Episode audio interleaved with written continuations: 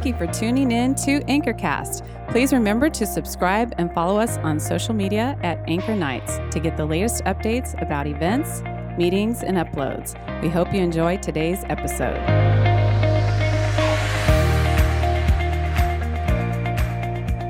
We're talking here about humble beginnings. Well, first of all, I just want to let you guys know hey, if I haven't met you before, my name's Keith. I'm one of the pastors here. And, uh, and man, I. And this is actually why I love coming over here. Like, whenever Maddie or whenever uh, Jake asked me to come, I should say Pastor Jake now, but uh, whenever Maddie or Pastor Jake uh, come by and then they ask me to come over and talk here, I always love it because, like, honestly, it's that stuff right there. You guys are so encouraging. I mean, like, after we talk, I get so many people that come up and just, I mean, and here's the thing. Uh, like, I'll be over here any way that I can, whether it's talking or sometimes putting on a dad costume and, and barbecuing for you guys or whatever. And here's the thing just because of that encouragement, because we need that. Um, and this isn't like a poor me thing, but a lot of times as pastors, you don't get a lot of encouragement, right? People are very prone to say the things that everybody's doing wrong. Uh, but you guys, like, have, I don't know, I've been really humbled, I've been encouraged because it seems like you guys are kind of the opposite. And here's the thing I'm not kissing up to you guys. And sometimes, like, when you're a pastor, you have to do that at the beginning of a message, right? Where you just start out and you have to kiss everybody, kiss up to everybody. And uh, because, uh, because you're about to say something that's challenging and this isn't one of those messages. Like i actually feel that way that like i'm so encouraged by you guys. Um, so i'm going to do something. I already kind of got us off track with the disney plus thing but i want to do something else that might get us off track and this is probably against my better judgment. Uh, but i gotta know. I gotta ask. I want to get everybody's opinion. What do you think about the kanye thing what do you guys think? Okay, so how many people are like, hey, this is legit? He's converted. This is amazing. All right, all right. How many people are straight up like, nope, don't buy it? Okay, only a couple haters, only a couple haters in the room, right? So I'm not gonna lie, I'm kind of on the fence. I'm not sure, right? Because like I saw the Kimmel interview. I don't know if you guys watched the Kimmel interview, and like he did really well except for when he kind of went off on that dude about wearing a jacket, you know. Um, and then about a week later, I don't know if any of you read this interview, right? But he did this interview where he said he wanted to legally change his name to Christian Genius Millionaire, right? And like, the sad thing about Kanye is like, we can't be sure whether or not he's joking, right? Like, he could have been joking or he could have been serious, right? But here's the thing like, I'm with some of you in here that were cheering because I want to believe it. I do. I want to believe it because I love it when people that have that kind of influence and culture, when, when God reaches them and they use that influence and they reach out to other people. And, uh, and the reality is, like with Kanye, I'm just going to land on, like, I think time's going to tell, right? The Bible's pretty clear that we'll know people by their fruit, that we'll know what God has done in their lives from that. So I'm just waiting to kind of see it. But, but man, I'm optimistic. And I'll tell you why I'm optimistic because, see, I think that God has a long history of picking people that you and I wouldn't pick, right? Because, like, honestly, if you were picking like people to tap in for the kingdom, would it really be Yeezy, right? Would it really be like you look at his wife, you look at the stuff that she's done? Would that be the person that you tapped in? But see, God, I think He looks at things differently than we do. He's got a long history of it, right? And I mean, just just before we get to humble beginnings with David, you've got a couple guys in there, right? You've got Noah, who's a drunk, right? You've got Moses, who was adopted and a murderer, right? You've got Abraham, who's like really old, just super old, right? And none of these guys would have been society's first choice to be like a prophet of God, to be a leader. And so, Maddie, last week, she was talking about this, and she talked about it with, with King David, right? King David was not really what society's first choice would be for king. I mean, he's literally not the first choice for king, right? The first choice for king was a guy named Saul. And, uh, and when you read about the stuff with Saul, man, Saul was like the Bible talks about him being a full head and shoulders taller than anybody. He was handsome. He was the firstborn, right? He was everything that you would think of when you think of a leader, when you think of somebody that you would want to be the front of your country, right? But not so with David. See, David was young. He was not as tall as Saul. He was the youngest and he was a shepherd. I know some of you might hear like the shepherd thing and you think like it'd be cool to, to work in agriculture. Maybe some of you do some FFA kind of stuff there. Uh, but if you're in FFA, you know what I'm going to say right now, which is being a shepherd is not glorious, right? Like, I don't know if any of you have spent a bunch of time around sheep. Some of you may have. Uh, but if you haven't, dude, I got to tell you right now, sheep are terrible. Sheep are the worst, right? Sheep are not smart. They're not intelligent at all. Sheep will get out and they'll go and they'll eat stuff that they're not supposed to eat, which will make them sick. Dude, one of the craziest things that I learned about sheep, right? And I didn't just learn this for the sermon, I learned a long time ago, is that sheep will wander away from the flock, right? But they're a, they're a pack animal, they're a flock animal. So they will die from stress from not being with the flock that they wandered away from, right? That's what sheep will do. They're, they're pretty much defenseless to predators, right? They don't have a lot of things they could do there. And, and like, I'm gonna be real, sheep smell terrible, right? So, and, and being a shepherd, it's not like you're punching a clock, right? You don't get any time off. You're out there in the sun, you're out there in the rain. You have to like sleep in the same area the animals are. And so we kind of see this when Samuel first sees David. The Bible tells us that he's ruddy, right? That he's red. So even though he's young, he's just been outside his whole life in the sun and the weather with these big, dumb, and smelly sheep, right? And I know some of you put this together right away, right? You went, this guy spent his whole life being around big, dumb, smelly things. He's ready for politics, right? Uh, but that wasn't what everybody thought the king should look like, right? A shepherd. Everybody thought the king should be this big, handsome warrior guy, uh, like Saul was when David was anointed. But if you've read through like 1 Samuel and there about 13 or so, you read about Saul's issues that he was brash, he was impatient, he had a history of just these violent and unpredictable outbursts. And uh, this is actually why he lost God's favor and why a new king was needed. And, and this temper and this impatience is why David actually, when you read about this, Samuel decided to anoint David in private because he knew that if Saul knew that he was anointing a new king, that Saul would probably kill both Samuel and David. And so here's the crazy thing. The crazy thing about David's life after this point of anointment is like after he meets with a prophet of God and after he's anointed and he's told, hey, you're going to be the next king of Israel, he does something super unexpected, right? He, he goes back to the sheep. Right? I just want to put this in perspective. Like, we're in presidential primaries right now, right? And we're not going to get political because we ain't got time for that, right? But next year, somebody's going to run against presumably President Trump, and somebody's going to win, right? Let's assume somebody new wins, right? And let's just imagine that person wins the election, the news comes back, and the first thing that person does is they go like, I'm going to go back to my shift at Burger King, right? I'm just going to wait because it's not time for me to be president yet. I'm going to wait a couple months, right? But you all know what's going to happen the minute that person's elected, right? They're going to start doing stuff. They're going to start uh, scheming. Uh, they're going to start picking their cabinet, undermining their opponents, uh, just getting crazy. But this isn't what David does, right? See, instead of David getting anointed and running right to taking a throne for himself, what David does is he sees God working on things. And he's patient for his time. And, and what that means is, in the meantime, David's got to go back to those big, dumb, and smelly sheep. And so, the big lesson, the takeaway here from this particular part of the story is that I think that sometimes when God gives us a revelation, when He shows us, either through speaking to our heart or, or in our heart's desire and things we see around us, that we're meant to do something, that we're meant to be something, that we're meant to go somewhere, I think we have this knee jerk reaction to just run after it as fast as we can. And I think sometimes what happens is God still needs to move things. God still needs to open some doors, and when we rely on ourselves and when we try to force things, it just doesn't work out. See, getting impatient at what was supposed to happen, not happening quickly enough, is why Saul lost his favor. And so we've got some slides here that I'm just going to talk to quick, quickly. In 1 Samuel 13, what's going on here is, is Saul is in an army encampment, and the, the Israelites behind him they've started to freak out. They're starting to go run and hide in the caves because things are not looking good.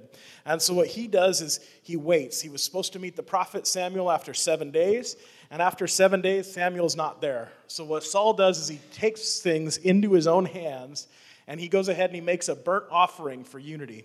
And now this is a big deal. It's a big deal in this one because Saul is a king, but he's not a priest. Right? So only the priest can make the offering. And so what happens is when Samuel shows up, Samuel's like, dude, what have you done? Like, you know, I was uh, one day late, and this is what you went and you did. And so I think sometimes we all do the same thing, right? Like we're walking towards something that we think we're supposed to do. And sometimes when things get hard, when there's delays, that we have this tendency to want to take things into our own hands. And, uh, and, and David, like, he didn't do that with being king, right? He was content to just wait, to wait on God's time. And so after, uh, after he's anointed, he ends up splitting his time. We read about this, and we're in like 1 Samuel 17 now. Um, we read about David kind of has two jobs that he does. So most of the time he's out in the field with the sheep, but then he's got another hired. He's actually hired by the courts, and uh, and so he ends up the court, like the court of, of King Saul. Uh, King Saul has these terrible bouts of anger, and David playing the harp is the only one who can get him to calm down. So he's anointed to be the next king, but he's spending most of the time out with the sheep and the rest of the time playing the harp for a really mad dude that he's supposed to take over for, right? And, and we'll talk more about that, I'm sure, next week on the. Uh, on the time there and the tension kind of between him and Saul. Uh, but that's your first feeling right there is that David trusted God's timing.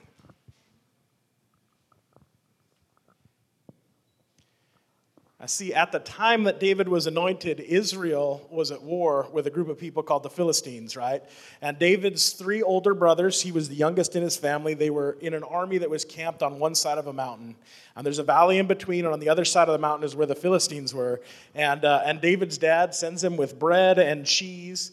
Uh, for him to take to his brothers and also to like their bosses. Sounds a little bit like a bribe, but that's all right right? And so David runs into this big fella that you've all probably heard about before. This big fella's named Goliath.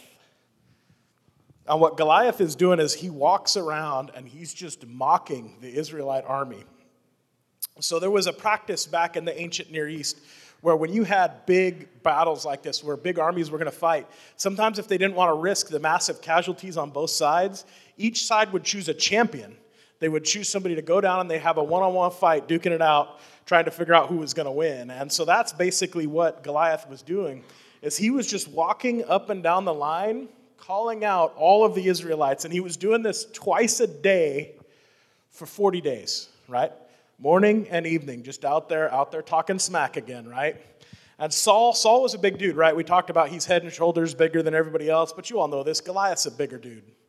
Goliath was like a giant. I mean, he was so big that when you convert all this stuff in the Bible, convert the units over, we know his armor weighed more than 120 pounds. We know that he had a spear that was the size of a weaver's beam. I have no idea what that is, but that sounds really big, right? And, and he had a shield bearer, right? Which was a guy who would, fully armored, would walk in front of him with a big shield just trying to protect him. Like, this is the modern day equivalent of there being a tank out there on the battlefield. As Saul looked at that, and Saul was like, I don't want any of that. And I think all the other Israelites, as we read in here, just kind of looked and nobody, nobody wanted any of that. And so what happens is David is walking and he hears this challenge, right? He hears the Philistine calling everybody else and he's just outraged. David's like, Who's this dude? Like, he's going to call out the army of God and he's going to stand in the way of God's plan. And I think what happens here, if you read between the, the lines here, I think that David maybe said this a little too loud because Saul's guys heard and they went and they took it back to Saul. And I think that kind of went like this. This is not in the text, but I think it was like, dude, that shepherd boy, dude, he's talking, he's talking smack about everybody going on here. And so Saul ends up calling for David to come over. And what David says to him is, Then David said to Saul, Let no man's heart fail because of him. Your servant will go and fight with this Philistine. So, in other words, like, just to translate, David's like, Look, I know everybody's scared, but I got this. I'm going to head out there. And, uh, and the crazy thing is, like, Saul's like, no, no. He tells David he's too young. He explains something to him. He says, look, this dude Goliath has been a warrior his whole life. David, you do not stand a chance. You are a young man. It's just not going to happen. And David's response is like, look, I take care of sheep, right? It's like I take care of sheep. I fought off lions and bears. Like it won't be a problem to kill a giant. And for some reason, this is another weird part of the story. I don't understand. It had to be God moving. Saul agrees. Saul's like, yeah, okay, that sounds great. You killed a lion before. Go, go fight. And, uh, and he gives his armor to David. And so this armor at the time, it would be made of bronze, right? It would be super heavy. And when David puts it on, when he's equipped with this, with this armor, with this sword strapped across him, he can't really walk around in it because he's not used to it. It's too heavy. It probably weighed almost 100 pounds. And David, who's not a professional warrior, right? He's a, he's a shepherd. He doesn't have his own armor. He's not used to wearing armor. He doesn't have any of the requirements or any of the training that a warrior should have. He's utterly unqualified.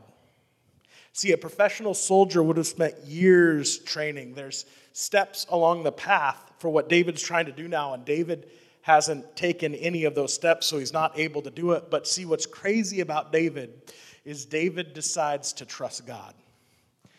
And David says, I got this staff and I got this shepherd's bag, and I'm just going to start walking towards the field. And I got to tell you, this is why I like David.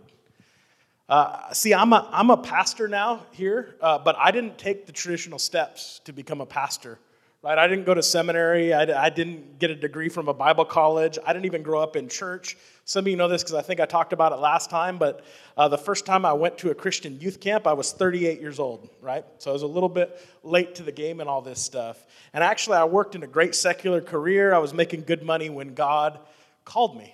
And God put a calling in my life. And you know what? I'm going to be real. It's a calling for which I was entirely unqualified. See, like David, I didn't have any training. I wasn't what a soldier in God's army looked like. But like David as well, I heard and I knew that was a call and I followed it. See, because here's the truth God doesn't always call the qualified, sometimes He qualifies the called. And I think that's your second fill in here is that David was actually called before he was qualified. And so I want to talk about what that looks like. Like, what happens when we're obedient, despite what society says about the qualifications that you or I need to serve?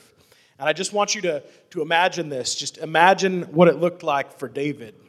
So, for me, in my head, I see this happening. I see that David has just taken off this armor that doesn't fit, this heavy armor that's holding him down. And this young Hebrew dude, he just starts walking towards the battle lines. And the Bible tells us that along the way, he stops by a small brook along the way and he grabs a couple stones and he puts them into his bag. You know, he's probably wearing sandals, and I think those sandals are just kind of scuffing along the rocks. There's a cloud of dust going behind. If you look at what this particular valley they're fighting looks over, it's basically a desert. And so his robes would kind of be getting caught on the brush around him as he headed down there. And I think he just walks past the front lines of the Israelite army, and I can't imagine what those dudes are thinking. They're like, who's this dude? Who's this shepherd dude? Like, is he lost? Because he's just walking towards the front lines, and the only thing he's got is he's got a staff and he's got a shepherd's bag around his waist. And so as he gets close to that behemoth, that big old dude, Goliath, and Goliath, you got to imagine he's wearing this armor that's probably well maintained, but it's probably got a bunch of dents, right? Because Goliath is a grizzled warrior. He's a mountain of a man. He's probably at least twice the size of David. And remember, in front of Goliath, there's another guy, right? There's another seasoned warrior who's probably fought just as much as Goliath has. And that poor dude has this just massive shield because it had to be a big shield in order to protect, to protect Goliath. And Goliath sees this shepherd walking over to him, and he's just mad, right? Just a shepherd's coming over and challenging him with only a staff. And he yelled, Am I a dog that you come to me with sticks? See, being a dog or, or a dog in this period was a cursed animal, was not a great animal. So he's like, hey, who am I that you came at me with a stick there? And, and David, David didn't have any armor, right? He didn't have a spear. He had no sword. He had no shield bearer. But see, David had something else, and we hear about that when he responds to the giant. See, he calls out the giant. He says, You come to me with a sword with a spear and a, with a javelin. But I come to you in the name of the Lord of hosts, the God of armies of Israel, whom you have defied. This day the Lord will deliver you into my hand, and I will strike you and take your head from you. And on this day I will give the carcasses of the camp of the Philistines to the birds of the air and the wild beasts of the earth, that all the earth may know that there is a God in Israel. And then this assembly shall know that the Lord does not save with sword and spear, for the battle is the Lord's, and he will give you into our hands. And so, what I see when I think about this, right, is this had to, like, David had to be far away when he was yelling that. Because if you read this, I think David gets, like, basically into the part where it's this day the Lord will deliver you, when, when Goliath's like, oh, yeah, oh, yeah, right?